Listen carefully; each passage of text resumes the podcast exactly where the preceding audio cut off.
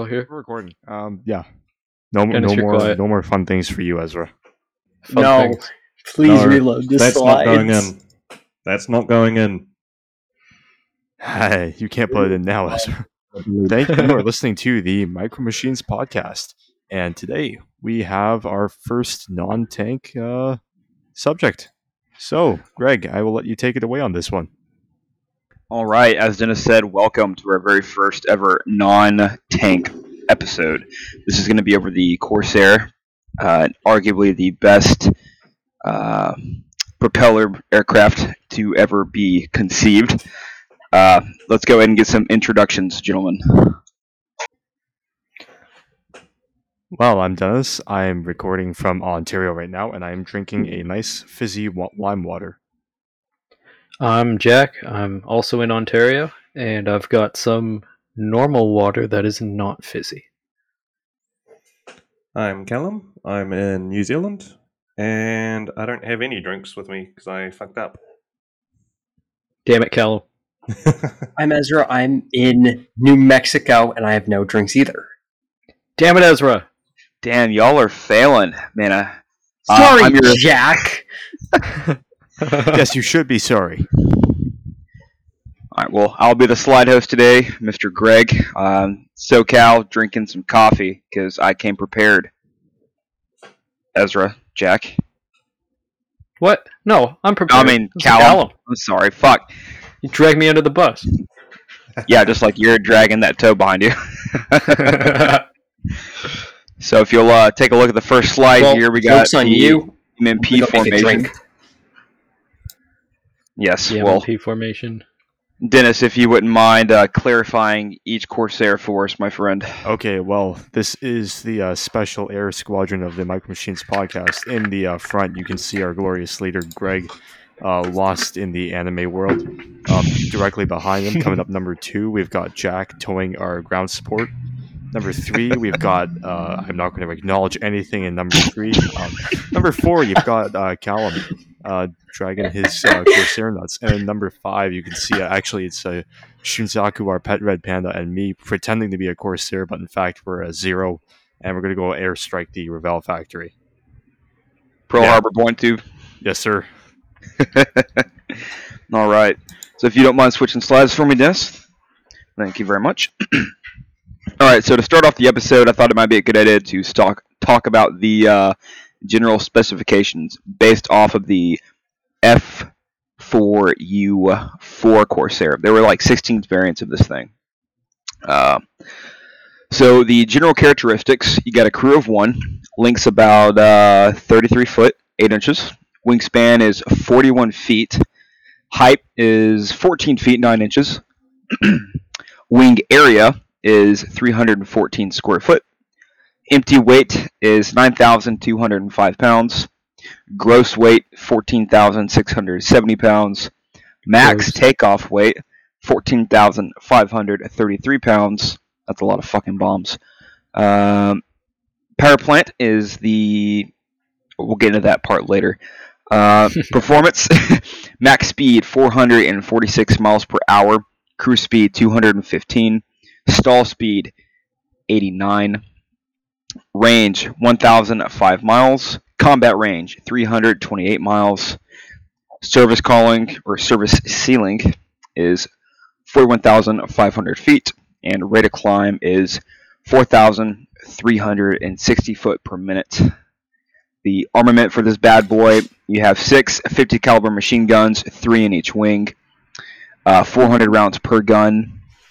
You could also get M3 cannons. You can get 8 5-inch rockets, and then 4,000-pound bombs. I think you can get up to one 4,000-pound bomb. I think you can get 2 500-pound bombs, 4 75-pound bombs. I think is what they could carry as well.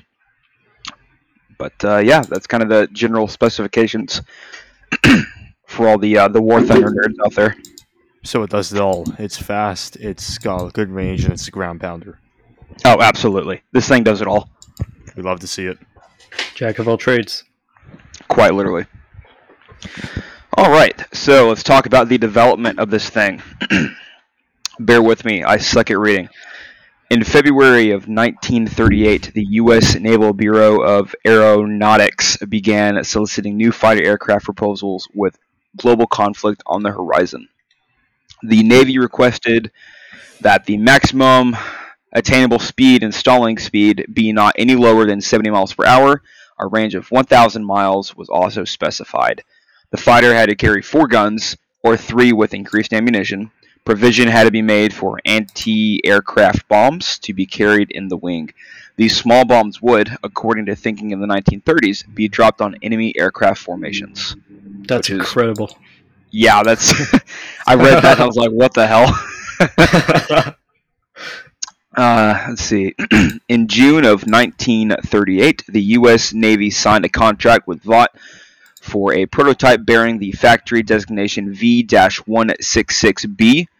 In February of 1939, 1 year after the Navy's proposal, construction of the XF-4U-1 powered by the XR-2800-4 prototype of the Pratt & Whitney R-2800 Double Wasp began. When the prototype was completed, it had the biggest, most powerful engine, largest propeller, and the largest wingspan of any naval aircraft to date. The first flight of the XF-4U-1 was made on May 29, 1940, with Liam A. Bullard Jr. at the controls. The flight proceeded normally until a hurried landing was made when the elevator trim tabs failed because of flutter. Oh, that would do it. Oh, yeah. Yep. I will say, going back to talking about size, I have seen the Corsair in person. It is quite a big aircraft. Dude, they're... Like, no joke. Like, I was surprised how big it is. Yeah, on a serious note, like, you look at this thing, you're like, oh, that's like a really neat aircraft. But this thing is, like, especially for being put on an aircraft carrier... Like, even with the wings folded, this thing is huge. You know, I actually noticed that with aircraft from the Second World War. You know, you think of, like, the F-14, which was, you know, the biggest carrier, like, fighter jet. And I think it was at least close. And that was a huge aircraft, right? And you can kind of see that just looking at it. But you look at, say, the Corsair, you look at the Avenger torpedo bomber, even the Dauntless. These are all massive aircraft, but, like, the Avengers just don't look like it. Yeah. No. But, they're on the left-hand side. Oh, yeah, whoa. No worries. Whoa. The XF-4U-1 prototype in 1940 to 1941, showing its more forward cockpit location. So, just a little history lesson. They moved the cockpit back. You can kind of see it in the picture below that, the two Corsairs in flight. They moved it back for reasons we will talk about later. Beautiful. All right. Development part 2. We all know a certain someone who likes to take interest in developing objects.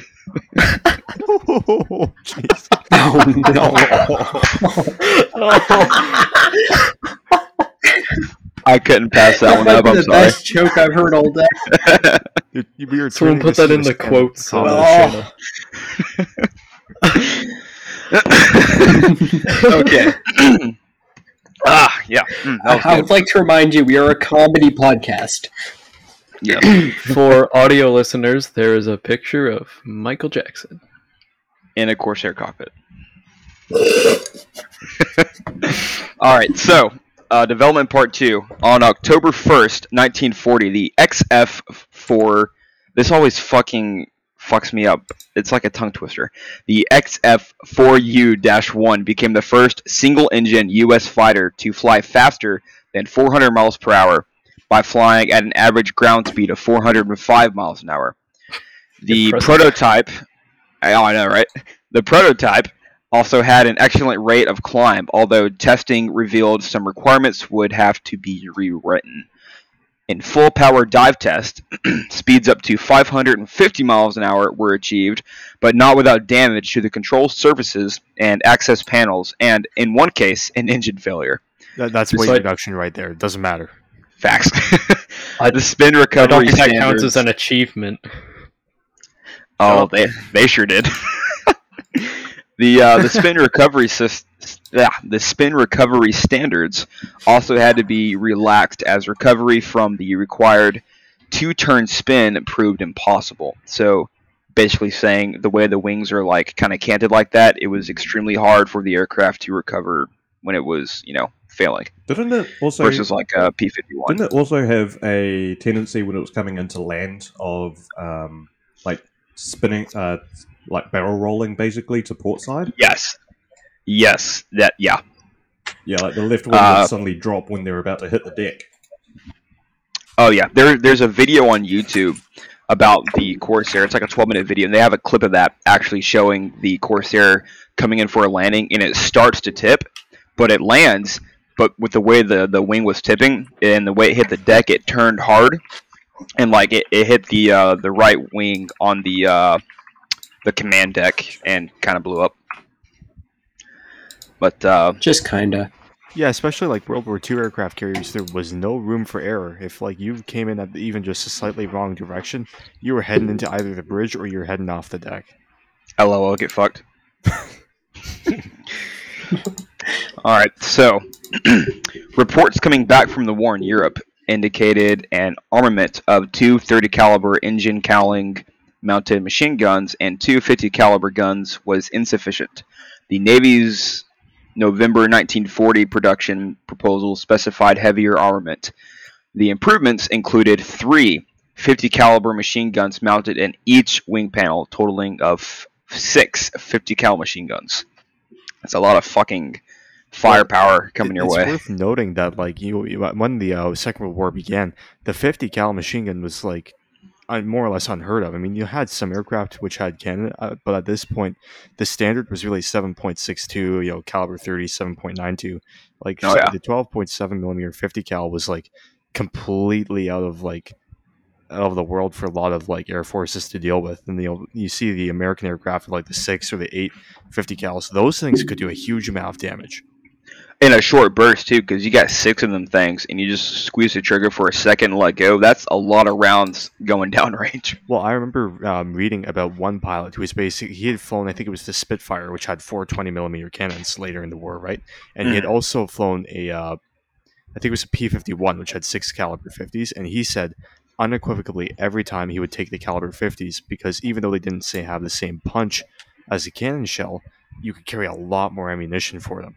Oh yeah, that was a major problem because in the earlier times of the war, they would mount 20 mil cannons, but it would, like for the Germans, they would mount one or even two, but they would only carry a total of like, I think it was 80 to 120 rounds, and that goes by pretty quick. Versus here, I think you can carry 2,400 rounds of 50 caliber ammo in the Corsair. That's a lot of ammo. Yeah, if you've ever played Air Realistic. So to continue on with the development slide, we have the... Let's see, where did I leave off at? See, it's funny the amount of ammo that aircraft carried. Like, it still chews through it really quick. I remember reading something about the Spitfire. You had 20 seconds of ammo. So it had, you know, couple thousand rounds, but in total their firing time was about 20 seconds. So you'd have maybe, so they'd fire them in maybe 2-3 second bursts, and then that was it. You know, you'd have to, yeah. So so like those long battle scenes where they've been flying for hours. No, they were they'd be in a formation for a couple minutes, and then that was it.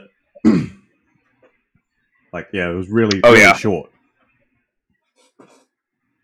Yeah, that's something, there's a game that'll come up later in the slides. It's very accurate in that aspect. Like, you go up with a certain amount of rounds flying, and once you're out, you got to go back down, land, and rearm and refuel and all that before you can go back up, because your fuel and ammo goes by so fast. And, yeah, like how I've seen these movies where they're fucking, like, if y'all have seen Pearl Harbor, right, the movie? No.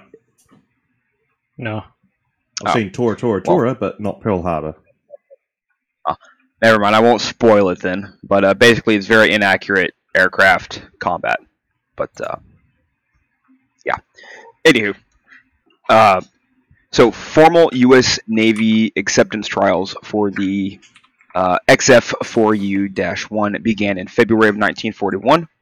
The Navy entered into a letter of intent on March 3rd of 1941 and received Vought's production proposal on April 2nd and awarded Vought a contract for 584 F4U-1 fighters, which were given the name Corsair, inherited from the firm's late 1920s Vought O2U naval biplane Scout.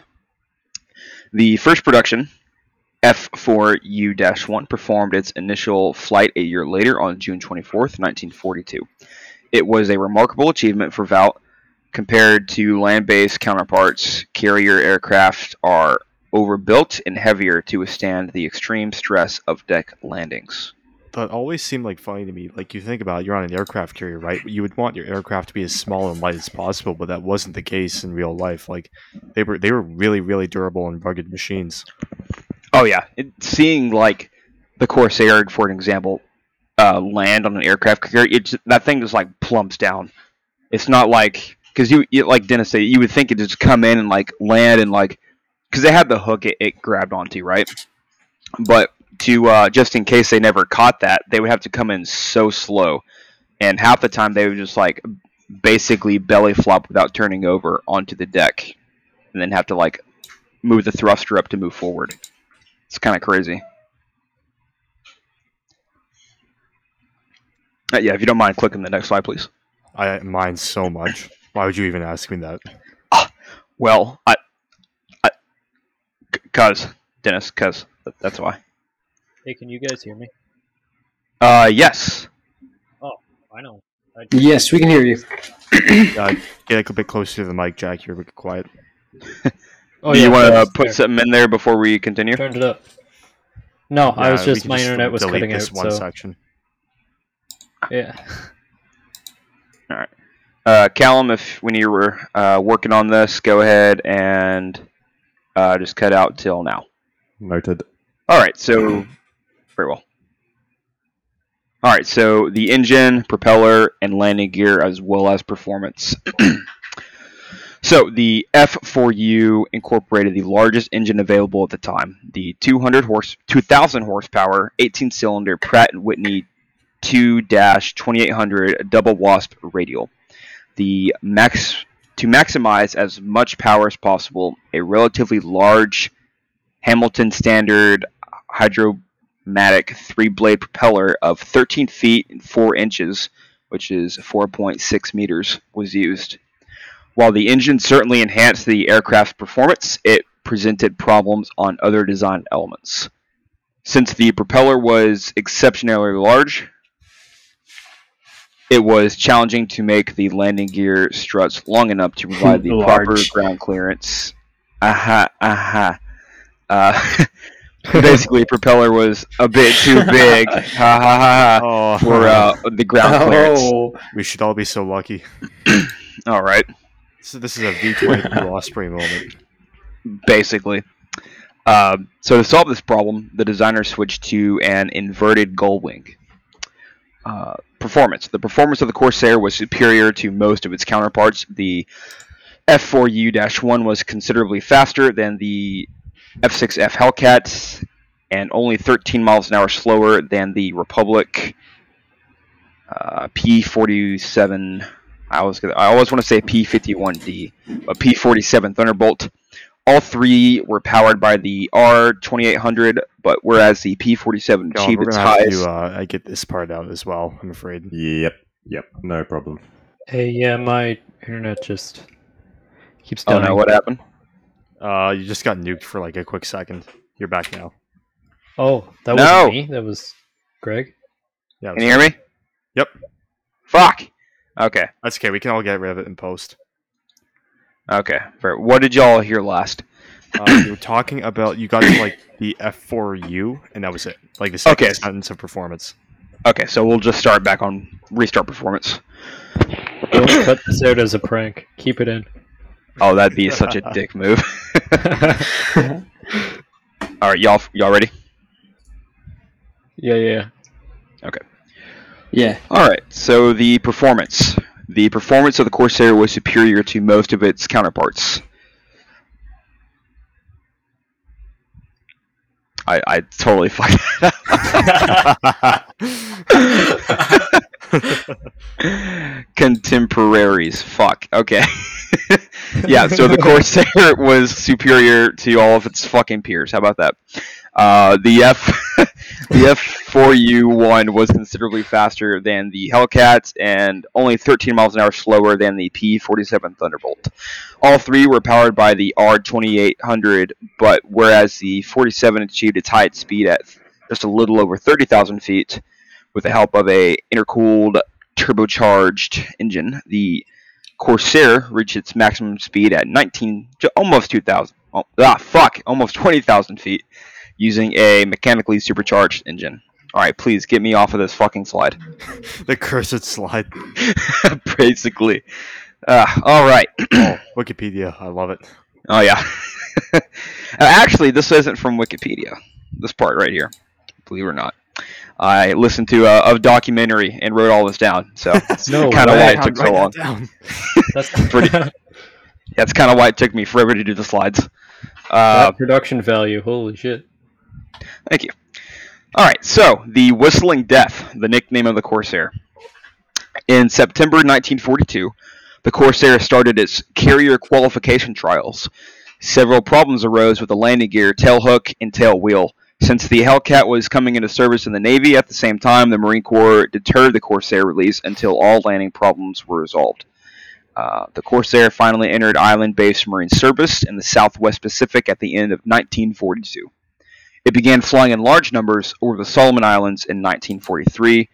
Marine pilots loved the Corsair, especially since the speed and armament gave it a swift advantage over the Japanese A6M0. Rah. Oh yeah, that's actually a little proud Marine moment for me. I'm pretty happy about that. The Corsair quickly became famous as it ranked up impressive kill numbers against the enemy. The Corsair got the nickname Whistling Death due to the air running through its wing-modded intake slots while flying at high speeds. This gave the aircraft a unique sound, thus prompting the Japanese to tag the fighter with the nickname, allegedly. So basically with that, Americans claim that breaking Japanese code and whatnot, the Corsair, they would always, anytime the Japanese encountered the Corsair, they would hear the Whistling Death. There have been people try to disprove that, but it's still up in the air as to this day. Well, but we keep it because I can confirm the like what the sound is like, because I was at an air show in Auckland, no, not in Auckland, Tauranga, and you had the crowd facing the runway. And we've got a flying Corsair marked up in New Zealand colours, and they came up from behind the audience, and you didn't hear it until it was on top of you. It was amazing. Like, no wind up. Oh, I bet that was. It was just, suddenly it was just, this fucking Corsair was right on top of you. Scared the shit out of everyone. It was a good time. This Corsair. I found the Corsair on top of me as well. Yeah, honestly. That Callum, who's Corsair? Pardon? Who's Corsair? It's a New Zealand one. So I think it's owned by New Zealand Warbirds down in Tauranga. Ah, sweet. Callum, nice. Quick digression. They also are restoring the Mosquito, correct? Has been restored. It's bloody Americans have them. Have it now? Titties. But there is a non-flying mosquito. Like rubbing his hand. There is a non-flying mosquito in the museum in Auckland, which they've restored. But the one that flies is now in. Actually, I think it's in California. No way. I've got a photo. I'm gonna have to go find it. Picture of it Greg joined the wall, but now, if you want to hear a decent engine, two Rolls-Royce Merlins at full speed. At 100 feet above you, now that is something to, that is a once-in-a-lifetime opportunity I had to watch the Mosquito flying for the first time, and that was a good time. Makes your panties moist, huh? Oh, boy, did it. Boy, did it. The elastic on my underwear just, pinged off. Step back, everyone. You're in the splash zone. Oh, Lord. All right, so the Corsair was only used by the Marines until the Navy started using it in 1943. In 1944, the aircraft was certified for carrier ops. In addition to being a fighter, the Corsair extensively worked as a fighter bomber. It was vital in providing close air support to troops slugging their way through the islands of the Pacific. On the morning of May 10th, so real quick, this is a really neat story that I didn't believe at first. I had to do some research to make sure this was like true, and it definitely is. So on the morning of May 10th, 1945, two Marine Corps pilots, Captain Kenneth Rooster and First Lieutenant Robert Clink, he has a weird-ass name, went on a combat air patrol 10 miles away from the Kaneda airfield. Spotting vapor trails, the two aircraft went up to investigate. Now, keep in mind, they had a total of four aircraft, but the other two pilots weren't as experienced as these guys, so they kept them on the patrol route while they went up and investigated. Over 38,000 feet in the air, the two intercepted a Kawasaki Ki-45, who tried to outrun them going north. The Corsairs fired off half of their ammunition to lighten the aircraft in order to keep up with the Ki-45. The most American thing ever. Well, there's... Imagine that. You're the American war machine. You're like, I can waste, 1,400 rounds. Just fucking... Fuck it. Drops all my bombs, shoots all my rockets. I really hate this Ki-45. I have to catch up to it. It's like that one guy who keeps killing you in a video game, so you just have to keep going after him. Fuck this one Ki-45 in particular. Honestly. Let's see. They fired off all their ammo to try to keep up to it. Rooster got close enough to hit the Ki-45 and damage its right wing. Klinglin used his propeller... right wing! Oh, God. Gotta add some, War Thunder fucking voiceovers. We need a War Thunder soundboard. We do. Klinglin used his propeller to bring the Ki-45 down while Rooster flew above to distract the Japanese pilot. Klinglin sliced into the Ki-45's rudder with his propeller. Yeah. I mean, I know they built these things tough, but, that's a whole other level. Imagine being 38,000 feet into the air and you fired off over half your ammo, which means you still have half of it. And you're like, fuck it. I'm gonna make sure he goes down. This is personal. Fuck this guy. Pretty much. Oh, God. So he sliced into the rudder with his propeller. Two more passes like this eventually took off the rudder and the right stabilizer. Ki-45 then crashed into the Pacific Ocean just miles off the coast of Okinawa. Despite damaged wings and bullets to the engine, Klinglin without power going to the propeller directly from the engine. The Corsair was eventually repaired and returned to service. Both pilots were awarded the Navy Cross, which in America is the second highest honor in battle, for their actions that day. The Corsair gained another nickname, the Angel of Okinawa, for its role in the battle. And you can see her up there on the top right, got a nice picture of a Corsair with the Angel of Okinawa written on the left-hand side of the engine. Can I just say, imagine being that one Japanese pilot who's just looking over as your wing's getting chewed off. I'd be cursing my emperor. They're using Japanese war tactics against them. Yeah, God damn it, I was supposed to be the kamikaze. All right, so the war record from World War II. The data surrounding... What's up? Oh, yeah, that's right. So, the data surrounding the Corsair's performance is staggering. By the end of World War II, the Corsairs were credited with was taken down to over 2,140 Japanese aircraft against only 189 losses, an impressive kill ratio of 11-1. During its service in the conflict, the Corsair flew 64,051 sorties, of which only 15% were from aircraft carriers. The Corsair dropped over 15,500 pounds of bombs during the war, accounting for 70% of total bombs dropped by U.S. fighters. It also served other Allied armies, such as El Salvador, Argentina, France, Honduras, New Zealand, United Kingdom, United States, Canada, and apparently Esdras Reich, as we saw in the first slide. Yeah. Yeah, interesting aside regarding Canadian Corsairs. So Canada didn't actually have the Corsair as in the Royal Canadian Air Force, but we did have them in the Royal Canadian Navy, and basically what happened was you had a bunch of Canadian pilots who flew British Royal Navy Corsairs off of British carriers in the Pacific. And in the Second World War, the second last Victoria Cross that was awarded to a Canadian was awarded to one Robert Hampton Gray. And you can see basically here on these two bottom photos, you've got the first one, which is a profile of his aircraft, number 115. And right below that is basically an artist's rendition of the action that earned him the Victoria Cross, which is the highest honor of battle that you can get in the British Commonwealth. And essentially what happened was on August 9th, 1945, in the Miyagi Prefecture of Japan, Lieutenant Gray, flying the F4U, he led an attack on a group of Japanese naval vessels, sinking the escort ship Amakusa before his plane crashed into the bay. So his plane was hit by anti-aircraft fire, and he had to crash, and he was unfortunately killed in that. But he basically, he had some aircraft as wingmen, but he more or less single-handedly attacked not just one, but multiple Japanese ships. He caused a huge number of casualties, and this one this one carrier fighter sunk an entire ship.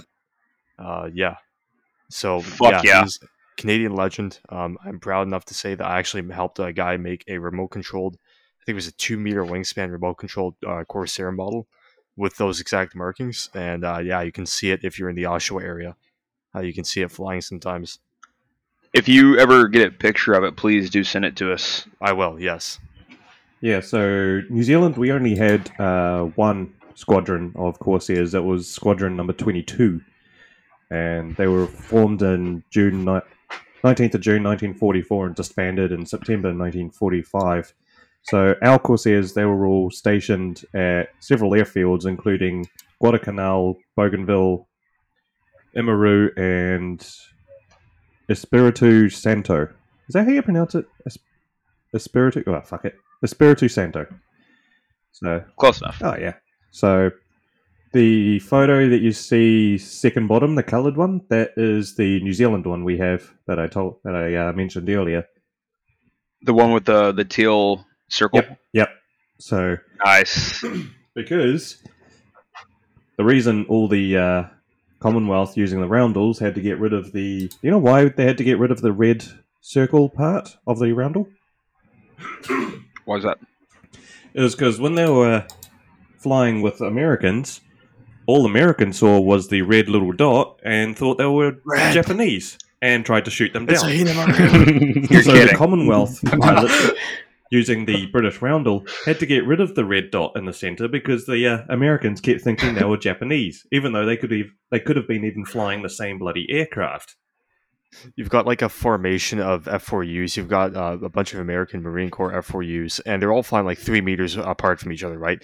And suddenly a Canadian F4U joins, and it's got the tiny, like the smallest, like 2 centimeter wide red circle. And all of a sudden, like every single Marine that goes like Terminator mode, he's like, "Oh my God, it's a Hinamaru." Yeah. So we aren't known for being the smartest people. Yeah. So at the start of the war, all naval aircraft and stuff did have the roundel, but they quickly got rid of it because the Japanese having the big red roundel and then their small little roundel, Americans couldn't distinguish between them for some reason. Hence why you see the Sea Fire, which is basically the naval version of the Spitfire, doesn't have a red roundel. Well, to be fair, it definitely looks really cool having that teal circle. It definitely a distinction. Oh, the teal. I actually quite like the Commonwealth naval roundel. It's I think it's pretty good. Drippy. I'd agree. Well, that was cool. I like roundels. Yes. Next slide, please. All right. Legacy. So the legacy of the Corsair. The Corsair was the only World War II fighter aircraft to continue production after the war's end. It served the U.S. Navy and Marine Corps well into the 1960s. Let's see. From its prototype in 1940 to its final delivery to the French in 1953, 12,751 Corsairs were manufactured in 16 different models. Its almost 11-year production run is the longest of any U.S. piston engine aircraft fighter. The Navy later used the Corsair for night fighting in post-World War II combat. During the Korean War, Lieutenant Guy Pierre Bordelon Jr. was the only U.S. Navy night fighter ace of the Korean War and was the last ace to fly a propeller-driven aircraft in the 20th century. He shot down 5 enemy planes, and there on the right-hand side, you got 2 pictures of his 2 different Corsairs. Let's see. The Corsair saw service with other countries as well into the 1960s, like when the French used them in Indochina and Algeria. The Corsair last saw combat in 1969 during the football wars between El Salvador and Honduras. The conflict coincided with rioting when the FIFA World Cup qualifier during the two countries. A Corsair flown by Captain Fernando Soto shot down a P51, like one P51 Mustang and 2 Goodyear FG Corsairs. The U.S. Navy officially retired the aircraft after the Korean War. Can I just say that P51 he shot down was one of the highly modified post-war ones? With, like, the wingtip fuel tanks. It was a dual-seater. The side blaster missiles. Do you have a picture, Ezra? Of course he does. He's going to go text Don. Don, send me a picture. No, he's looking through his homework folder. I am. Oh no, it's going to be anime, here we go. P51. The anime post-war P51. Where are you saying it to? I don't know, should I put it in the slides? I'm not refreshing the slides. I don't trust you after like the last 3 incidents. This is fair. Okay, I'll send it to podcast planning.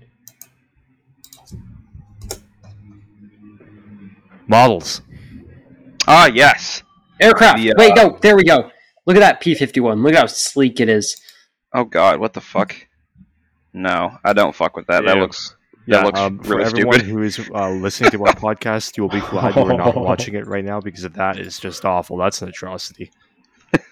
What? I don't know. I kind of like it. Models. I kind of like it. No, I like it. The camo's just weird. Yeah, the camo's weird. It's like a mix between an A1 Skyraider and a P-51. It's their bastard child. The inbred combo. If Alabama was an aircraft. American way.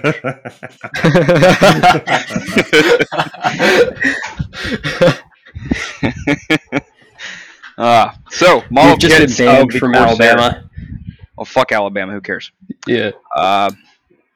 So, I've actually got 2 model kit Corsairs. One was from Hasegawa and 2 other companies like NMM or whatever combined. It was a weird little assortment made in 1981, 1:72 scale. You'll see later, as well as the Tamiya F4U-1A Corsair. They're on the bottom, kind of middle with all the palm trees in the back, 1:48 scale. Looking forward to doing that. Yeah, I've got the Academy kit, which is the one that's been held in the left hand of the girl. That one's really good.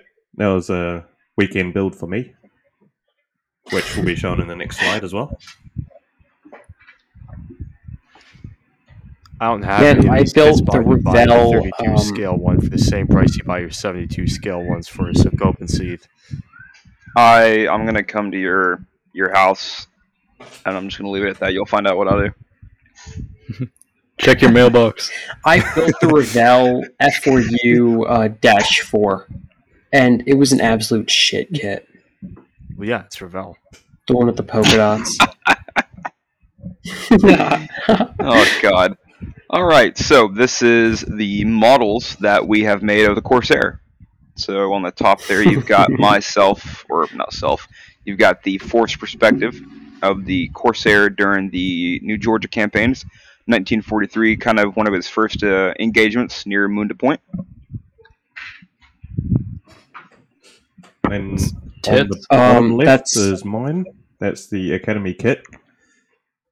So I've got the earlier three-tone camo which is white on the bottom, then a sort of duck egg pale blue for the tail and mid-surface, and then dark navy blue all over the top, which was all done with airbrush.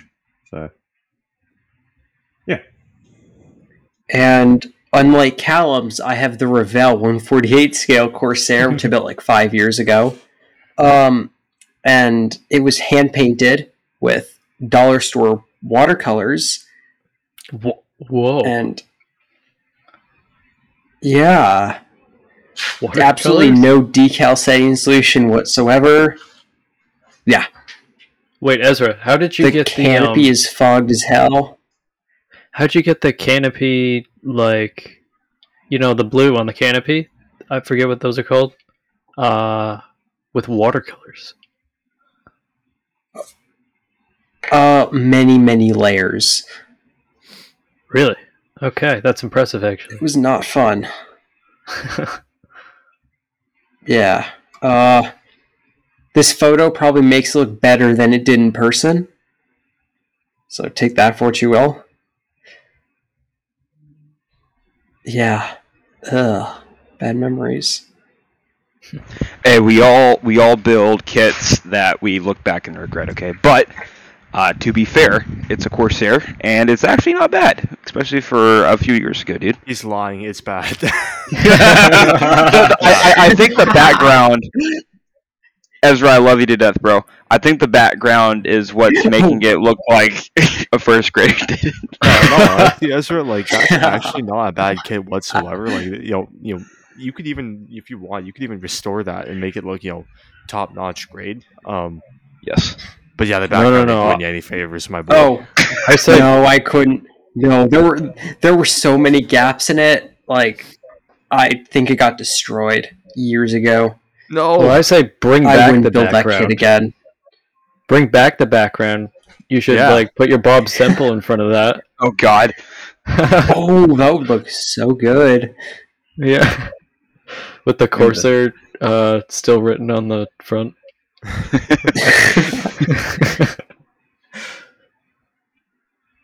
That's awesome.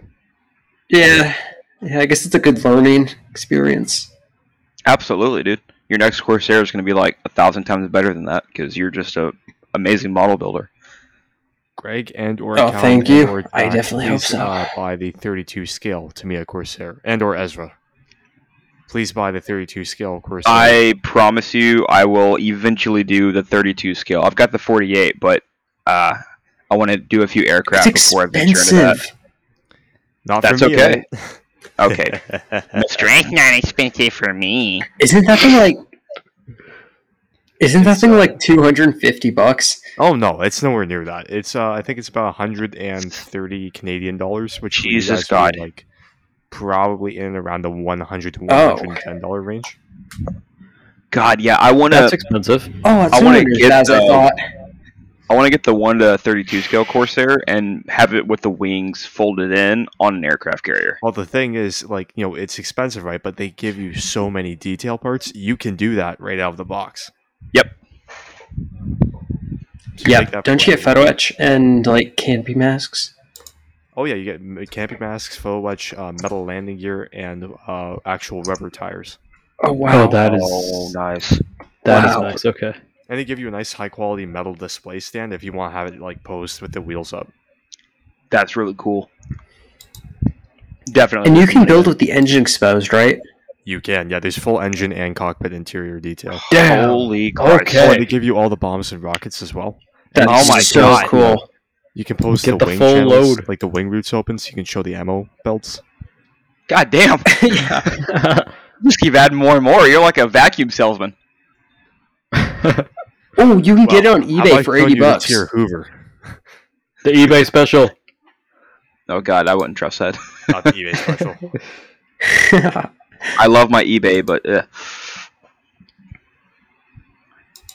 all right, what's next? Well,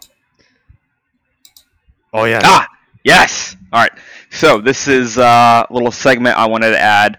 I love virtual reality. Oh, no. and especially flying aircraft in virtual reality. There's a video game called Gunship Sequel World War II, and basically it's you can play single or multiplayer, and I use the Oculus Quest 2. It's about $20, and you can fly just about any aircraft that was used in World War II from the main Germany, Russia, England, the States, and Japan. And these are the two different Corsairs I've got. So the top left is the cockpit of the Corsair, inside and out. And then the bottom two are the number, the Mark 1, I think. Cut this out. Yeah, I'm brain farting.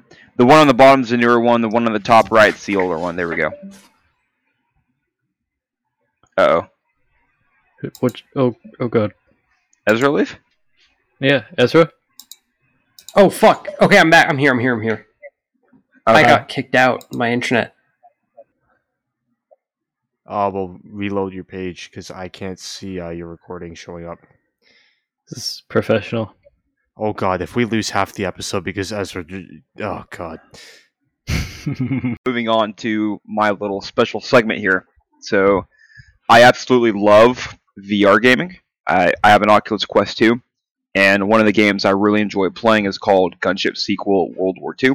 Basically, it's the closest thing you're going to get to a flight simulator on the Oculus Quest 2, but it's all about World War II. So it's single-player, multiplayer. You can play basically any aircraft, like major aircraft from Russia, Japan, Germany, United States, and England. And one of those... That's sick. Can you fly B-17? You can, yeah, the B-17G. And you can fly it, you can go in any of the positions, you can drop bombs, shoot guns. It's fucking fantastic. Can you do multiplayer? Yes, you can. Oh, sweet. Yes, I talked to Dennis the other day about this game and even sent him a little video showing him kind of how it works. He made me make a Facebook account, guys. Yeah. It was awful. Finally. But basically, the whole reason for bringing this up, one, please everyone get an Oculus Quest 2 to get this game so we can play together. And two, there are two Corsairs in the game, so the Mark 1 and the Mark 2. And the bottom picture, the front and side profile, is the Mark II. You can see the rockets and the more bombs there, as well as all the Japanese flags on the left-hand side. And then the top right is the Mark I. It does not have rockets, but it does carry some bombs. And then the top left is the Corsair Mark II interior. They're basically the same. I think there's a little bit of a difference between the two, but you got your gun sight, your fucking thruster, I don't know. Your thing that go make you go zoom or not zoom, and then your handle and your rear view mirror. The game's absolutely a blast. All of the aircraft have their own interior, and the flying is extremely realistic. So this thing does stall a lot when you're trying to land. That looks awesome, man. It reminds me of Isle 2, Sturmovik. Oh, yeah. Flippin' A. Oh, yeah, but... Well, yes. We have a segment on this podcast called A Hill to Die On, where one of us comes on with a horrible take and gets crucified for it. And today, it's actually me who's doing The Hill to Die On.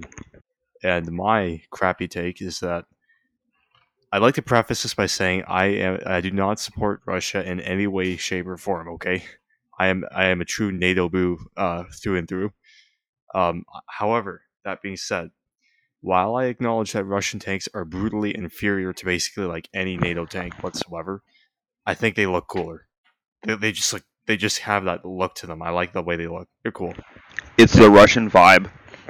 It's like you take the same crappy tank from the 1970s and you're slapping all of these improvements on it, like ERA and new thermals and all that. I like it. So yeah, I'm proud of countries like I believe it's the Czech Republic and Poland operating Russian tanks as NATO. So I finally have an excuse to like build them. Also, shout out South Korea for taking the T-80s in payment for for debts that Russia owed them after the collapse of the Soviet Union. South Korea, Poland. Yeah. What did Germany? You guys yell at me.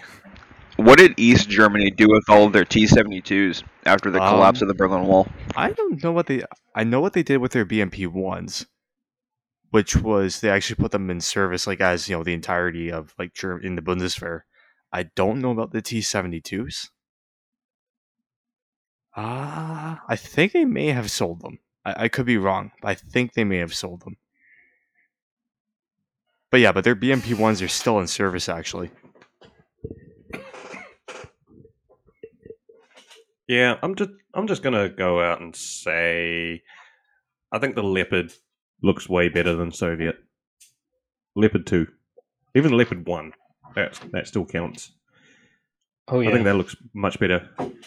Or just the Challenger 2. My preference is on the larger tanks, larger turrets, not small and fragile. To combat Callum, I think the Challenger 2 looks like a lunchbox, and I never had a lunchbox as a kid, so I have the Challenger 2. The Challenger 2 is like a brick. Like, it is far and away one of the best tanks ever built, but the way it looks, because I think it's probably because it's got the Chobham armor on it, and it just has to look that way because of the way, the properties of the armor. But, it just looks boring, you know? I've got it in my stash. I got it for $10, but there's a reason I haven't built it yet. Also, normalize putting machine guns on everything. That's what I'm here to say. Oh yeah, we need to go back to that. We need to go back to machine guns everywhere. Yeah, back to the M2. Did you know that we need hull machine gunners again? Oh, yes, I agree. Well, talking about Russian tanks, did you know that Vietnam still uses T-54s? Oh, yeah. But they are upgraded, and they look sick as hell. They use T-34s, bro. What are you talking about? Laos, which is right on the border, used T-34s right up until a couple of years ago. No, they still use them. Wow. Ezra, that's sick. Yeah, look at that. That is really weird looking. What the fuck? It even has the little chains. Oh, God. It has the chains on the back of the turret. Look at that. It's Israeli. It's so cute. Incredible. The Tanoan Marine Corps T-55. Honestly, really, yeah. Honestly, God. I will say this. The T-55 is one of the nicest looking tanks ever built. It just has that utilitarian look to it. It looks good. Oh, yeah. I will bow down to that. I resent that. The T-55 and 54 do look really cool. I'm a T-72, baby. It's kind of like the quintessential design, you know? Or no, that's the Sherman. That's the German. True, yeah. Germans are nice. Yeah. But yeah. You know what else are nice? Studs. Nope. hey, let's appreciate this moment. He didn't mention a single stug until now. I thought he was going to say Tiger, to be honest. July 24th. Be there or be square. I'm going to demolish Ezra in front of a public audience. Yes. Oh, I can't wait. I love getting demolished on air. Hey, yo, it's kind of sus. So, subscribe to our OnlyFans. That was my hell to die on. No one really killed me. Some people, threw a few spitballs at me. Some old McDonald's rappers. But I don't know. Callum kind of took a ball shot at you. Callum, tell me your strongest opinion right now on me. Come on, man. Make me suffer for this opinion.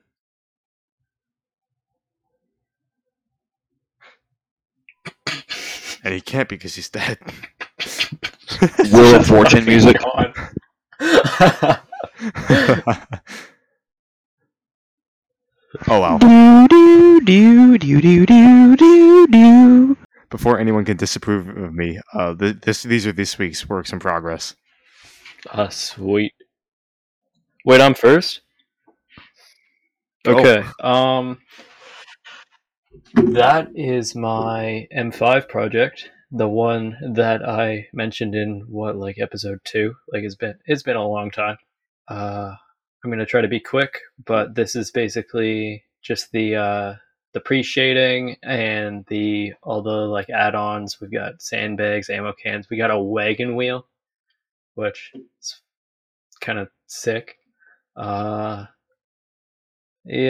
I'm going to have to spend like an hour justifying putting a wagon wheel on my M5 to Dawn in the Whips chat, but we'll see. I'm really excited for this. Yeah, I am too, honestly. I'm going to put a lot of time into this one, get it show worthy and all that. I've got a nice big old piece of wood for the base. Yeah. Got to sand it down. Yeah. So it's basically the skeleton there. Gonna add bushes. It's. I'll keep you all updated. Looking forward to seeing it, man. Have you been able to use that bin vice yet? Oh yeah. Notice the barrels drilled. Yes, I see that. Oh, yeah. That's good to see. Oh yeah. I gotta get me one of those. Oh, they're worth it. Yeah. Oh, look at that. This is the one I've been working on. Greg and I have basically been spitballing this whole thing of like, if you play Arma 3, the video game, there's kind of this island nation in it called Tanoa, and it's more or less, it's just discount Fiji. But yeah, this is kind of like a T-55 I've been working on. Yeah, and I've just been more or less making it as sort of this like Tanoan discount Fiji T-55. Got the modified figure. He got some Israeli parts on there. He got some American parts, and he got an M4 with no rear sight. I think that will tie it in pretty well. I'm trying to get better at doing the figures, but yeah, other than that, it's just been weathered to absolute hell, and a lot of 3D printed parts on it. All right. Oh, and homemade decals. Don't take this the wrong way, Dennis. Don't take it the wrong way, but I think this might be like your best model. Oh no, I fully agree with that. My models are crap. This one's just...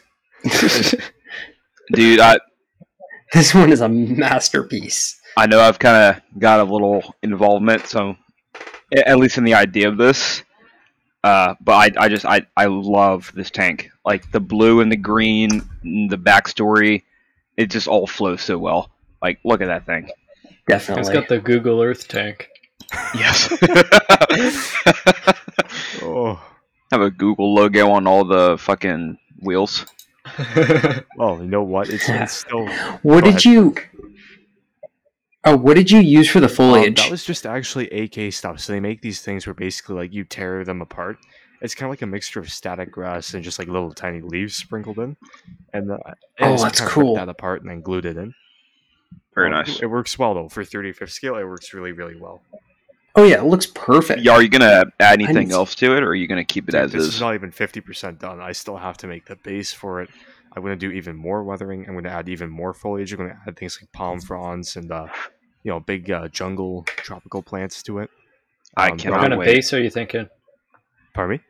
What kind of base are you thinking? Oh, not a big one. I don't really do well with big bases, but I'm thinking probably some reddish, kind of red earth. You get some tropical plants in there, maybe even a tiny puddle or two. But, just something to more or less set it down on, if that makes any sense. Help bring the environment into play. Yeah, exactly. But this is so kind of like what I did for my Bob. Yeah, exactly. Simple. It's more or less just something to kind of hold the model. It's a vignette. Yeah, a vignette. But I will say. Go ahead. Sorry, just real quick for everyone. This where Dennis and I are making this into like a little, I guess you can say like a series. So if you want to hop on board with this, just let us know. I'm going to be building the Tamiya T-72. Got it built already. Just need to paint it and whatnot. Basically following in Dennis's footsteps. But yeah, if you'd like to get on with it, just please let us know. We'd love to make this like a series. And I will be building either the Hobby Boss AA7V or the Tamiya IS2. As another one of these. Like, quite literally, anything will go. We will send you all the lore if you want. So get on the Discord and ask us to talk to you about the Tanoan Marine Corps. Greg, we should do a group build for this. I agree. What do you think in like a year we start getting some models set up as examples and then... Yes. Yeah. Yep. Yeah, we'll see in about a year or so. We'll do it. Oh, guys. What's up? Tamiya's released a new kit. Oh, which one? A Comet. Yeah. What? Where have you been at?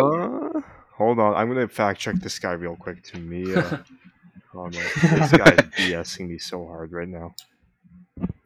Boy, where have you been, Ezra? See, you can't say that about me because Dennis doesn't know, and he's the Tamiya fanboy. What I'm saying is, I was on the Tamiya website today, not like 5 hours ago. Tamiya. Dennis, we've talked about this. Japan. Okay, when I'm at work, and I can say this because I'm not on the clock right now, I just cruise Tamiya's Japanese website and I just look at their model descriptions because I can do that. You're just drooling. Yes. They have to, like. Here's a link to Skillmates. A link to Skillmates. Look at this. Oh! I thought you meant the ME163 comment. Oh, yeah. Oh, that would have been cool. Bro, I was about to say. I've got the Tamiya ME163. That's the wrong comment. Okay. They are making this, and I feel like an idiot because I actually had the metal barrel from Bronco for the 77mm gun, and I used it on a kit bash. I'm an idiot. Do you still have said kit bash? I could probably just like Dremel it out, honestly. Exactly. Yeah. But throw in some. I'm glad to see Tamiya doing some more obscure stuff. Dude, I almost bought the Bronco. What do you mean? This is not obscure. Compared to a Sherman, it is. Compared to a Tiger, it is. Yeah, how many Bronco are How many Comet kits are out there? Like the Bronco. What else? There's a Tamiya. No, there's not. There might be an old one. No. Yeah, there's no way. Send me a link. Hold on, let me check this. Okay. I looked for 2 days and I could not find one besides Bronco. One in 1/72 scale, and that's it.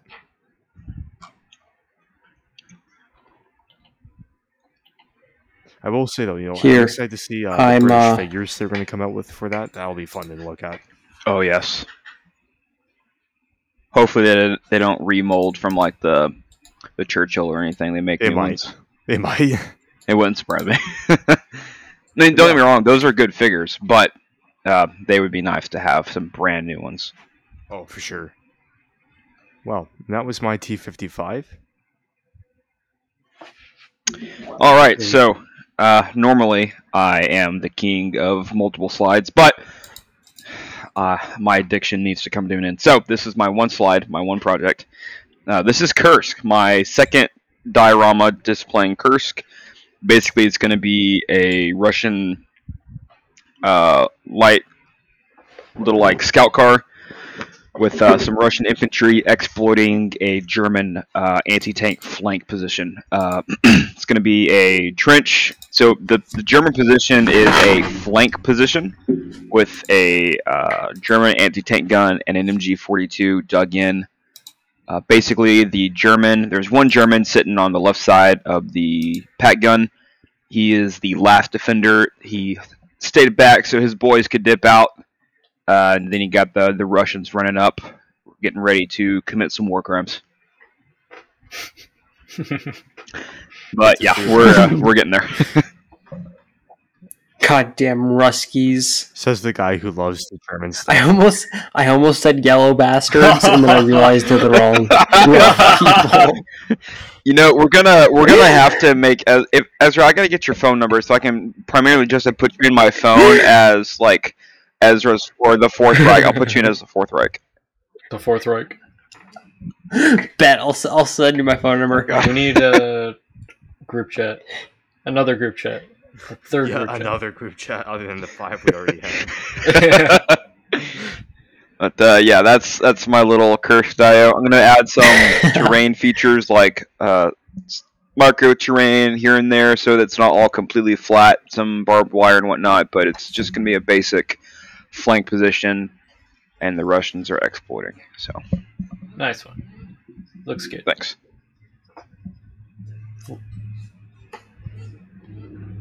Well, we decided that, to cap off this podcast, we would have a little discussion about, in our opinion, what makes or breaks a model. So what will you get a model for? What will you not get a model for? If you've already got it, will you build it? Will you not build it? And why? I think Callum should go first. All right. Could I start off? Ezra. Oh, yeah. Callum, you go first. No, Callum, go first. I think... how do you define what makes or breaks a model for you? I think that's the first thing to think of is, I'm just bringing up a few notes here. Just give me one moment, please. But basically, like, you have to think about it as, you know, what is model making to you? Is it getting a brand new kit that you know will fit perfectly each time?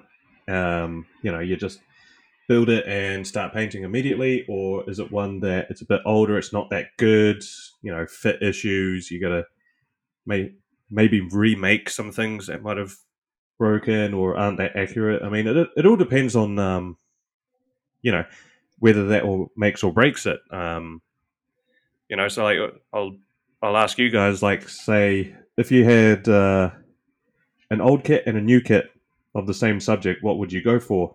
Knowing that maybe the new kit goes together, but it's a bit easier, or the older kit, which is a bit harder, but maybe slightly better. Like, what would you guys do? Whatever's cheaper. Yeah, price definitely plays a factor in it. Yeah, maybe that as well. It's like the newer ones are usually more expensive as well. You know, you look at brand new Tacom and stuff like that, and they're expensive. The older ones are probably cheaper because you can buy them like secondhand or something like that. So, I mean, if say the older kit needed more work but came with a full interior, and the newer one didn't have the interior, I'd buy the older one. But if I want like a quick build, I'd go with the newer. Just for me, I actually don't, like, I will build a lot. I know I come off as like the Tamiya fanboy, and yes, it is true. The majority of kits I build are like Tamiya from like the 90s to the present day. But honestly, I will build basically any kit so long as it's not so detailed to the point where it's like a month-long project just to build it. Because I'm more, I think I'm your universal carrier. Yeah, I mean, like, one of the things is like I've actually thought of like doing the AA7V, right, that Greg did, but then I saw the tracks and it's like they're so complicated for no good reason, and they don't give you any better detail than say a set of Lincoln length tracks. Like, the single biggest thing for me is just the tracks. I am not going to build a 7-part per length track run for, say, a Leopard, where you literally A, you can't see half of them, and B, they're live tracks anyways, so vinyl tracks actually make more sense. But yeah, I like mine where it's like they're detailed enough that you don't have to worry too much about like spending a lot of time building it, but then they lack enough detail you can actually enjoy, you know, adding some of your own like cast texture and stuff like that. I think I'm with Dennis on the whole track thing. I like the detail of like for example, most of us have done the R35 from Tamiya. In my opinion, that track set is my favorite. It went together really easily. It shows detail. They put the natural sag in it. Now, granted, that gives you very limited, I guess, like diorama ideas for it, because you can't have a flat surface. Yeah, exactly. So, with the exception of that being a problem, because me being a diorama maker, I really like having variety, but I will sacrifice that variety aspect and find a way to incorporate it before I do even a 2-part track. Like that AAV from Hobby Boss I didn't put both those pieces in the track link together. Like, I tried, it was just too much for me. I did the Trumpeteer BMP3 that had 3 pieces per track link, I think. And that took me 4 months just because of how annoying it was. I would gladly sacrifice diorama potential to have length tracks. Like, yeah, that's fair. I mean, hell. Well, Go ahead. I just finished assembling the tracks for my Weasel, and they were 4 parts per link. But I got each side done in maybe an hour and a half. Certainly, like. It wasn't as bad as I thought. Different manufacturers and like the way they approached individual link tracks. Even you get some like attack on Weasel, right? You know, for a few factors, it's like the size of them. Correct me if I'm wrong. They were pretty well engineered, right? Oh yeah, they were beautifully engineered, but it's tiny. Like, these are the narrowest tracks I've ever seen. You've got like, say, a company like Tamiya. When they do individual link tracks, they're all pre-cut in a bag. All I have to do is click them together and they're workable like that, right? Or then you have a company like Mang. Or Dragon Smart Kit.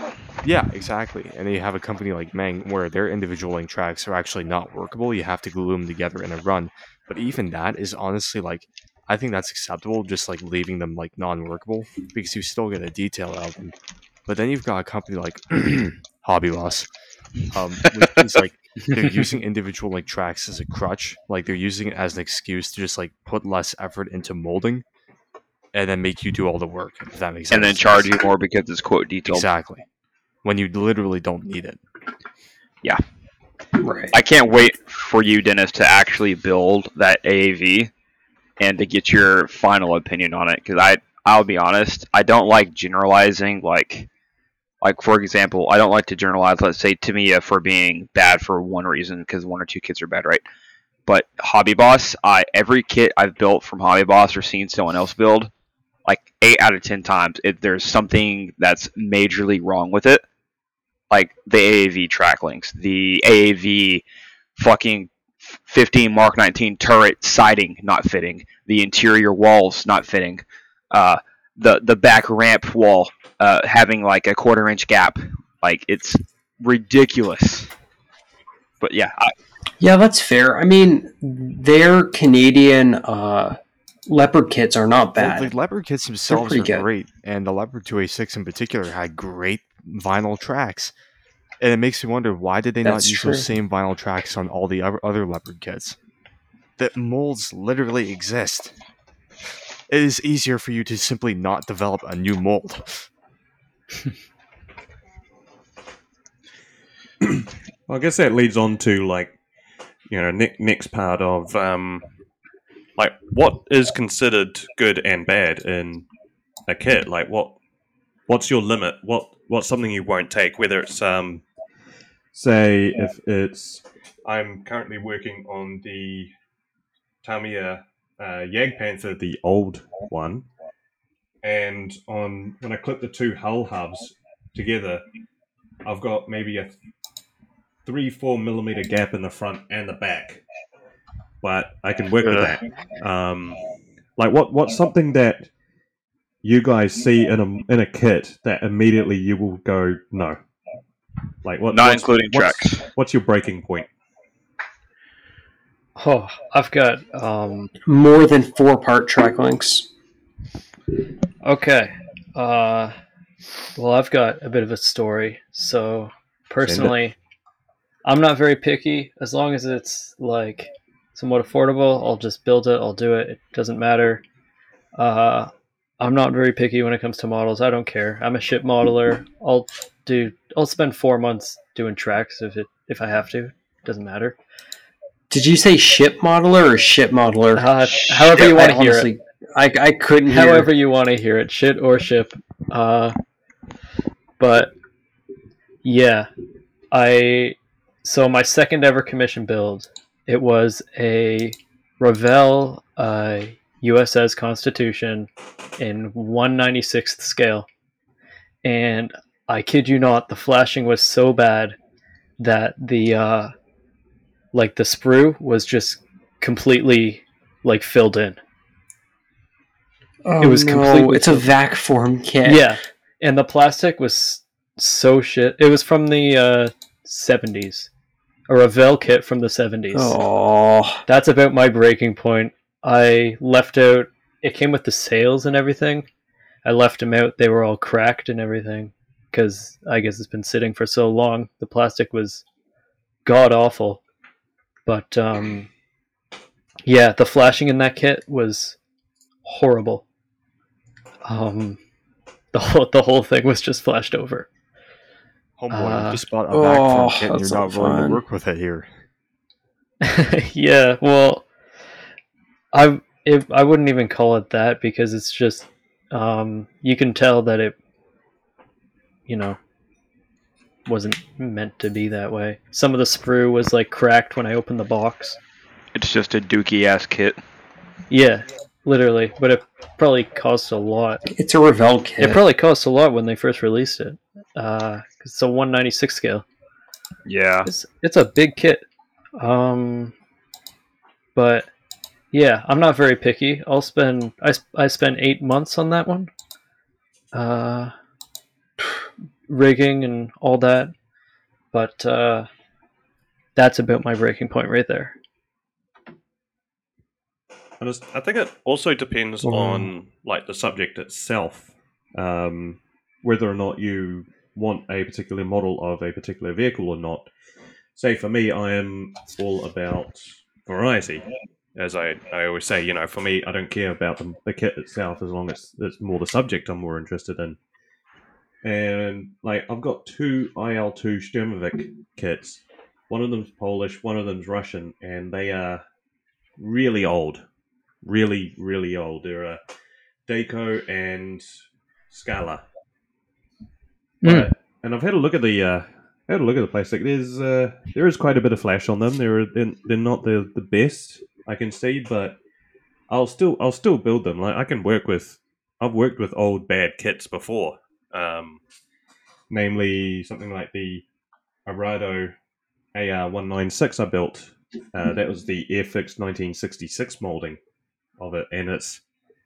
I mean, I made it look decent, I think, but there were a few times I got very, very frustrated with it. The floats had some god-awful fitting to it, a lot of lines and seam lines, a lot of gaps. But like I'll happily persevere on a model if I'm fully interested in the subject. For me, having a brand new, up-to-date kit is not the highest priority. Yeah, I think I can agree with Callum on that part. Like, oh yeah. Yeah, hell, even Jack too. Like, I'm all about working with older kits and newer kits to make them, especially older ones, because, like, for example, the Tamiya 3.7 centimeter anti-tank gun, the Pack 35/36 kit, that's from like the 70s. Like, the figures are literally one mold. Like, the amount of the lack of detail is just ridiculous, but I'm still using it because, one, it's a, well, honestly, there's kind of not a better pack out there. But like one of my things I started saying when I first got into hobbies, I want to show the old kits some love, right? Because that's kind of like, it's kind of like respecting your elders, which, I mean, depending on the elder, and I guess that applies here as well, depending on the kit. If the kit is worthy enough, like if it has some flash issues, if it has some fitting issues or whatever, or it needs like different type of, like if you get one with vinyl tracks and you want to do like, let's say you get like a Tiger 1 and you want to use like metal tracks, those are easily, you know, you can easily obtain those. And there's something special about taking a kit, and building out of the box is great and all, but there's just something about like adding either scratch built or secondhand parts to the build itself and making it kind of your own.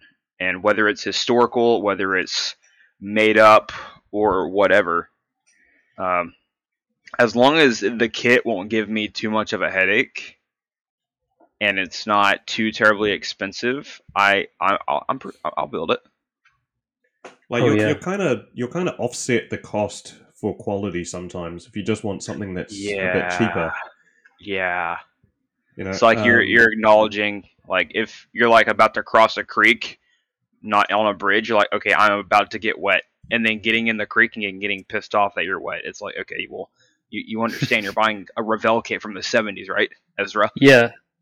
Just I think there's a bit more of a skill and challenge in building the older kits that aren't that refined. You know, it's, definitely. You know, it's like, you know, you see people and they build the brand new Tamiya M18 Hellcat. They do it well, but it's like, yeah, but that kit is super easy to build. It's hard to fuck up. You can basically dry fit the whole thing and it'll stick together. Whereas if you get something that's a lot older and, you know, fights you the whole way, but you manage to make it work and make it look decent, like a newer kit, well, I think there's a bit more value in that. Yeah, that's something they took into consideration at the IPMS, because they were like, oh, like, because one guy actually brought the Tamiya M18, and they're like, well, does he get less points because someone built some old kit? I think it was like the Puma or something. I don't know. It was some old kit from like the 80s. And he's like, well, do I get more points because of my ingenuity? And they said no. Like, they're like, I understand your kit was harder to put together, but we're going based off of like its appearance. Like if you put the work in to make it better, that's great. If you didn't, then I mean, he it's like taking a shortcut, right? Yeah, well, and I think that would be okay. Well, yeah, Ezra, go for it. At ArmorCon, they had a special award for whoever entered like the oldest model or like the worst model and then made it look really nice. Okay. Oh, that's nice, actually. That's actually really cool. Yeah, so it was one of the awards up there with like, best German. Or what one? I'm not even sure. Some Academy kit. Revell. I think it was the Allen SU-76. I might be wrong, though.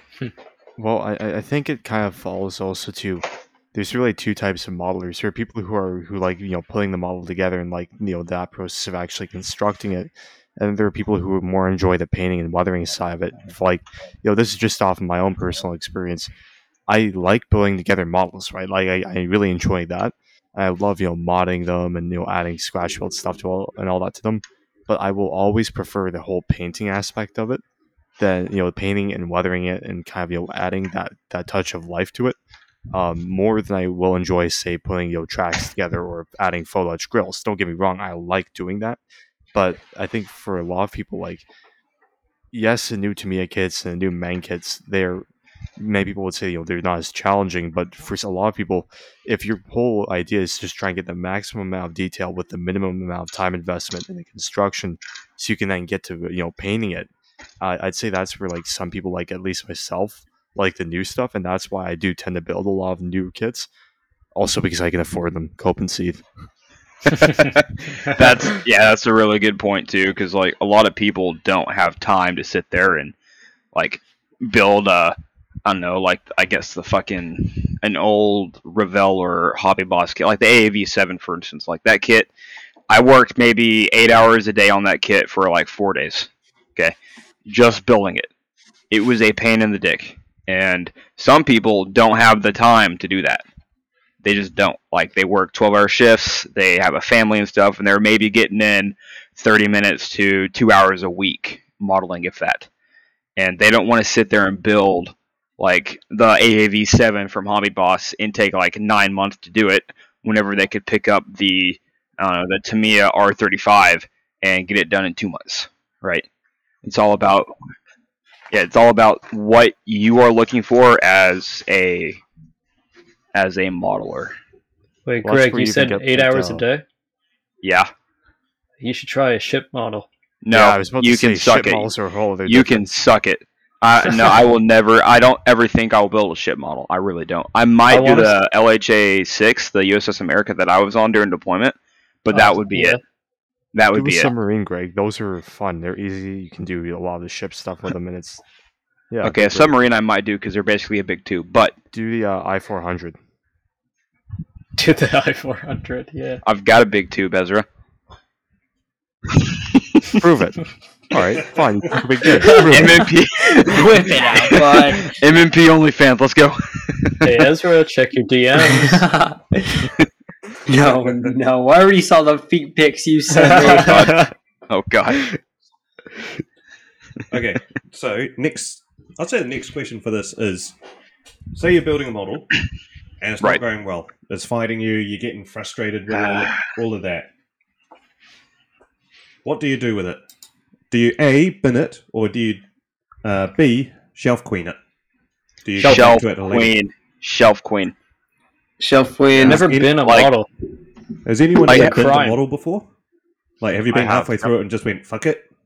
Well, yes. I will say I haven't actually put in the bin. I've just put it back on the shelf, but in the original box. Yeah, okay, yeah, that's true, yeah. So what have you guys binned before? Arc models, 1:35 scale, 105mm German self-propelled mat gun. And why was that? It was just annoying. I don't know why. It's not a hard kit. It was just annoying, and it's individual track. It was right after I did the BMP3, and I started doing track links, and it's individual track links, but they're only one link per. Like it's only one piece per link. But I got like halfway done with one side, and I was like, I can't do this. And I just put it up and haven't touched it since. I was doing a Tamiya 1-48 scale Brewster Buffalo, the F2A. And I binned it, well, you know, I shelved / binned it because of just horrible detail, horrible fit, and raised panel lines. Like, I would actually be willing to put up with the detail and the fit issues, but the raised panel lines were just like, yeah. Too much? Yeah. So, I remember you buying that one, and you were pretty excited to build it, and then we never heard of it again. It was lost. You know what? I will be honest with you. It's just like his A6 Intruder. The A6 Intruder, I just put away because I was like not in the mood anymore. But that will come back. It is half assembled. Like, it's just something I'm going to have to clear in the backlog. I will say though, that the Brewster Buffalo I bought mostly just for the box art, because man, that box art was good. That's true. You should thumbtack it. I'm going to do that. Yeah. I'm cutting off all the box art for my kids, and I'm just like making a folder of it. Hey, you're just copying me, aren't you? Oh yes, I copy. I've got my boxes on my wall. Yeah, my dumbass threw all my shit away because I didn't think about that. Always keep the box arts; they're a work of art. They literally are. Yeah, like quite. They have signatures. Yeah. Actually, you know, Airfix have got a book series on their artworks. That's really cool. Do they really? Yeah, they do. Cool. I saw one, and there's one available in New Zealand, but then I saw the price of it. It was $130. Oh god! I was like, no, I'm good, eh? I don't need box art that bad.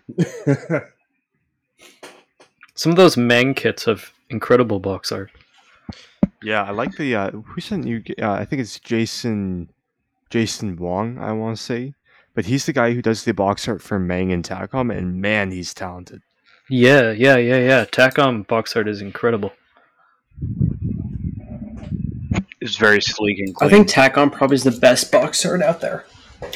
It feels more futuristic, like the boxes themselves. They're like more sturdy, they're more clean and sleek versus like a Tamiya box. Like, don't get me wrong, I love Tamiya, but it's definitely, it feels more professional, I guess, with Tacom. When you pick Tacom they got box.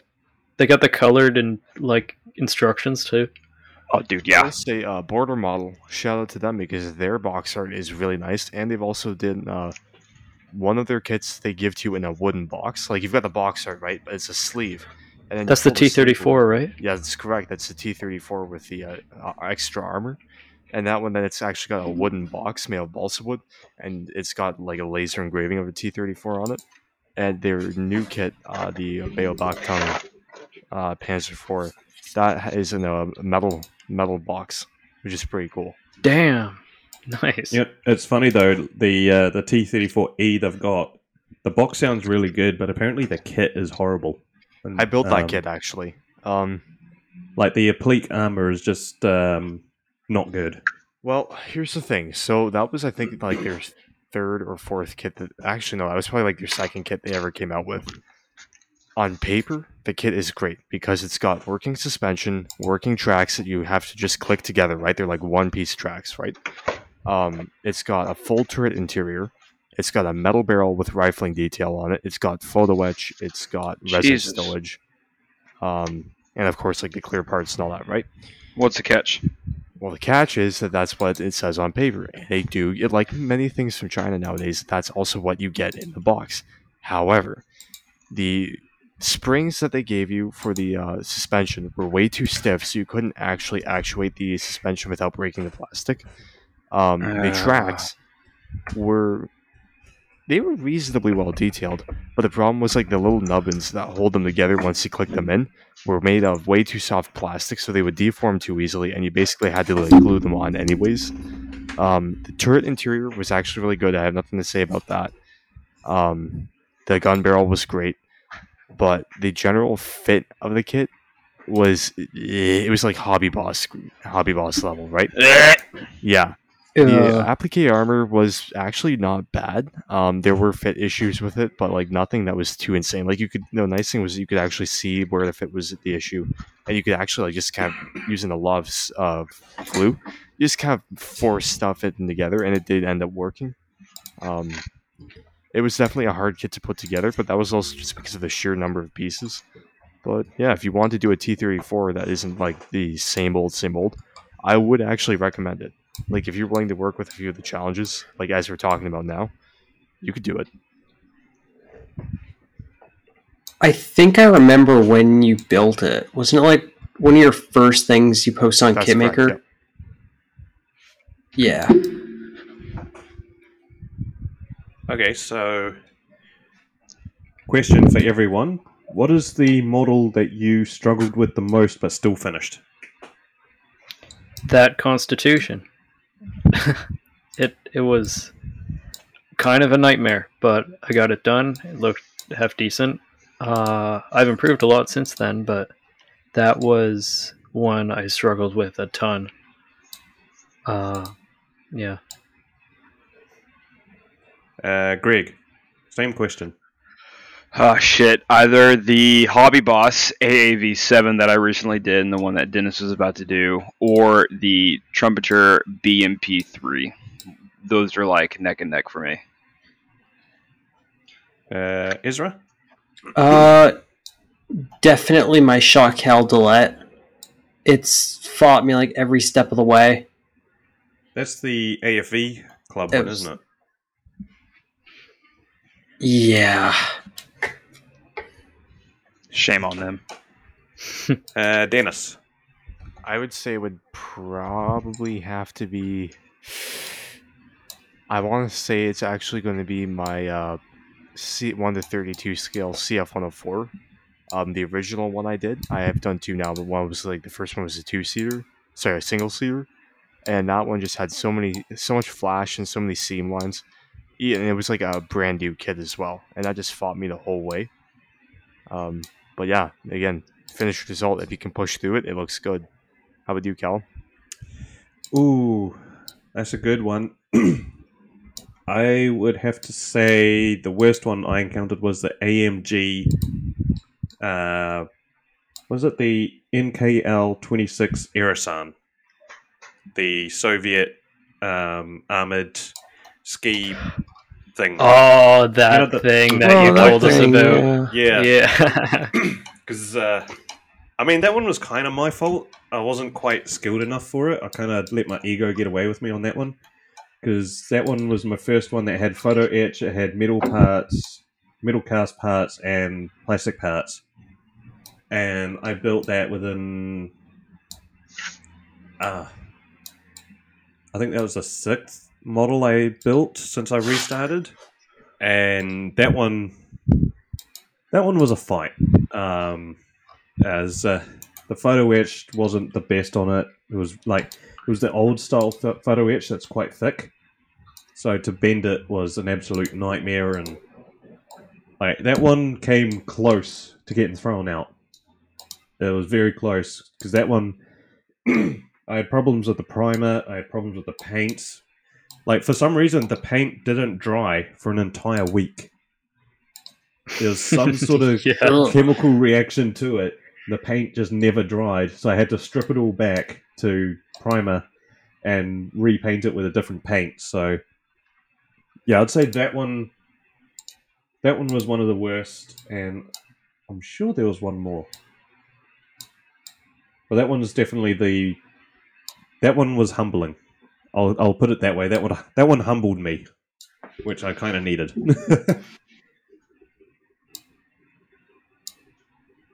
All right, so here's, I guess, maybe one last question for you guys.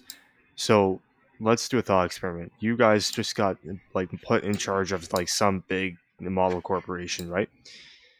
Now, what is one feature that you would say, like going forward, most like, you know, this is a feature you want to see on model kits going forward? Like, what would you add? Include both link in length and rubber tracks. That's good. That's a good one. That's a good one. Ooh, I want to see the eBay special of wooden deck and photo etch included in ship models. That'd be great. Yeah. How about you, Greg? So I've got two takes for this. As a diorama maker, I think it'd be really nice to have, no matter the kit, like for an example, I've got a BTR-70 that, like the box art shows, all the doors open, but the actual kit has literally zero interior. So if I wanted to have like guys coming out of the inside, I'd have to have them in the doorway. So you can't like. You know, so like, not a full interior, but enough to where if you had like the hatches open, you could see a seat or two. Like just enough detail in the interior where if like a hatch is open, like on a take turret, you can see like the commander's periscope or something, right? Or on like an Abrams, his 50 dashboard, right? Something like that. As well as like. Included with that segment, figures, like more figures per kit. And then my other idea would be like, for example, the Corsair. We've seen tonight all the different types and variants of the Corsair and how many countries use them. I think it would be nice if like Tamiya had their 1/48 scale Corsair had more decals to make them different countries. So if you wanted to make the New Zealand one, if you wanted to make the Canadian one, the British one, Ezra's Reich. Yeah, Ezra's Reich, for Christ's sakes, right? Like Ezra's Reich. Like the M4 Sherman is also a good example. Just adding the decals for, and I know that's depending on the vehicle, that's a lot of decals, but it's options, right? You don't have to get aftermarket. You can make it literally. You know, whatever country actually used it. Get the Tamiya autoloader collab. Yes. Yeah. Quite literally, yes. Promote my boy. And with a red panda in like a business suit. But yeah, that would be mine. I would say mine would be always ensuring workable suspension. I'd say. Yeah, always have workable suspension. And then maybe... No, just that. Workable suspension, always. I'd say for me, like, I'd like to make some sort of machine where you can, like, cast white metal tracks, and then after you cast them, like, the machine does it all automatically. Then it basically, like, just links them together by, like, automatically, so it spits out... You pour in the metal ingots, like metal, what are they called? Like the metal rods, right? And then you just it spits out pre-linked runs of tracks. So like what you could do is you could include in your kit rather than having to worry about, okay, it's a vinyl track, which is, too simplistic on detail, or it's like link and length or individual link tracks, which are too hard to assemble. All people have to do is put in the one link, right? And just now you've got all the advantages of individual link and workable and metal tracks. They just add that. That Ukrainian company Sector 35, they already do that stuff. It's just not coming in kits default. And I would charge an extra $20 for it. And I would pay for that. I would 100% pay for that, yeah. Yeah. Oh, I've got a second one as well. I think all kits should have... This is for 3D people with 3D printers. All kits in the instructions should have a QR code that, if you scan it, brings you to an STL file for aftermarket. That'd be amazing. Oh yes, yes. If you want aftermarket parts, you scan a QR code on the box or on the instructions or whatever, and it brings you to company-made STL files for any accessory aftermarket, something like that. I think that would be neat. So then that way you can either build it out of the box or you can get additional accessories. You could have a whole page of 50 accessories that you could just throw on there. Yeah, that would be amazing. Even if the STL, sick. Even if the STL files were $5 each or something like that, not even that. But, sell a catalog of STL file QR codes. Yeah, sell it for $50 and have like everything. Actually, yes, that would be a good. You buy a catalog for a slightly higher price, but it gives you access to all STL files for the rest of your life. Or like in every Tamiya model magazine, you get a QR code at the back. You scan it and get a free STL file. That's not a bad idea, actually. Yeah. Well, I mean, they already give you like quote-unquote free gifts of like the masking tape. Like, yeah, get a little STL file. Maybe it's like a jerry can or an ERA brick or something like that. Yeah. Well, for those all who read the Tamiya magazine online, you know, i.e. me. Why, this might be off topic, but why are aircraft kits still, like, why does the fuselage still have to come in two pieces? What, can't you just have a cast fuselage where you don't have to fill it and sand it? Are you saying they should slide mold fuselages? That's exactly what I'm saying. That's not a bad idea. That would be dope as hell. Yeah, that's another one. Slide molded fuselages. Yeah, because then you wouldn't have to worry about the seam line running along the top and the bottom, would you? And you wouldn't have to worry about erasing panel lines. You would still have a small... Yeah, you'd have a small seam, but that wouldn't be as bad. Some of the some seam lines are nightmares, and then you like erase all the panel lines trying to get it fit. You know what I would like for aircraft kits? And granted, I've only built two. One's not even fully built yet.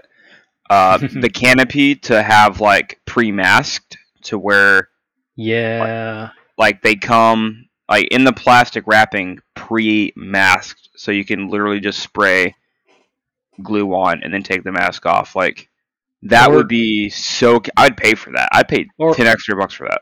Even to just come out like to come with a sheet of like pre-cut. Masks. Come with a sheet of masks would be really good. Because Edward sells pre-cut masks, but they're expensive. Well, that's what Arma Hobby's doing for their 72 scale stuff. The each aircraft comes with a sheet of masks for the canopy. That is so nice. Oh my god. We should run a model company. Oh yeah, we should. We'll become like Andy's Hobbies.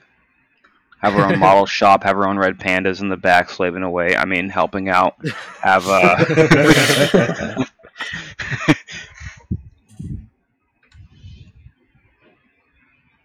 Dang, yeah, that'd be sick. Guys, I think we may have done a podcast. I believe so. I think so. Yes.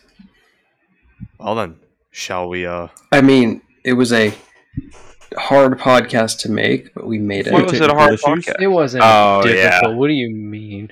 Yeah. It wasn't like last time. Not me being insecure about my slides. Dennis vomited a few times, but don't worry about it. Dennis, we should probably just mention Discord, group build, all of that. Yes, before we shut everything down, we have a Discord. If you want to join in on the discussion about models, if you want to post your works in progress, talk to a like-minded community, we run a Discord. The link for it to join it is going to be in every single one of our videos' descriptions. As well as it's on our Spotify and on all of our social media pages. Registering is absolutely free. It takes only a few seconds. And yeah, it is just a really great platform to discuss scale model making and all sorts of other things on. We also do stuff what we call Hangouts, which is when a whole bunch of us will just jump online in the voice chat and maybe turn on your camera if you want or not. And when you're just building models or whatever you want to do, if you just want to chat and sit around, we regularly do Hangouts where we're just chilling and chatting. So, and it's at random too. It's not like a set time where you could or couldn't miss it. It's there's like, almost always someone online. Yeah. Like if you wanted to come on and start the Hangout yourself and put in the chat, hey, I'm going to be in here for an hour or two, or I'll be on in an hour or two. Like who wants to join? You'll almost always get someone pinging you. Like if I'm not at work and I'm not out with my family, I'm typically in my garage. So, hell, Kofak's in the voice chat right now. Yeah, he is. Yeah, shout out Kovacs. Yes. Awesome. Well, if you've come to this point, thank you so much for listening, and we will see you next week. Oh, yeah. Alrighty. All right. See ya. See ya, boys. Bye, everyone.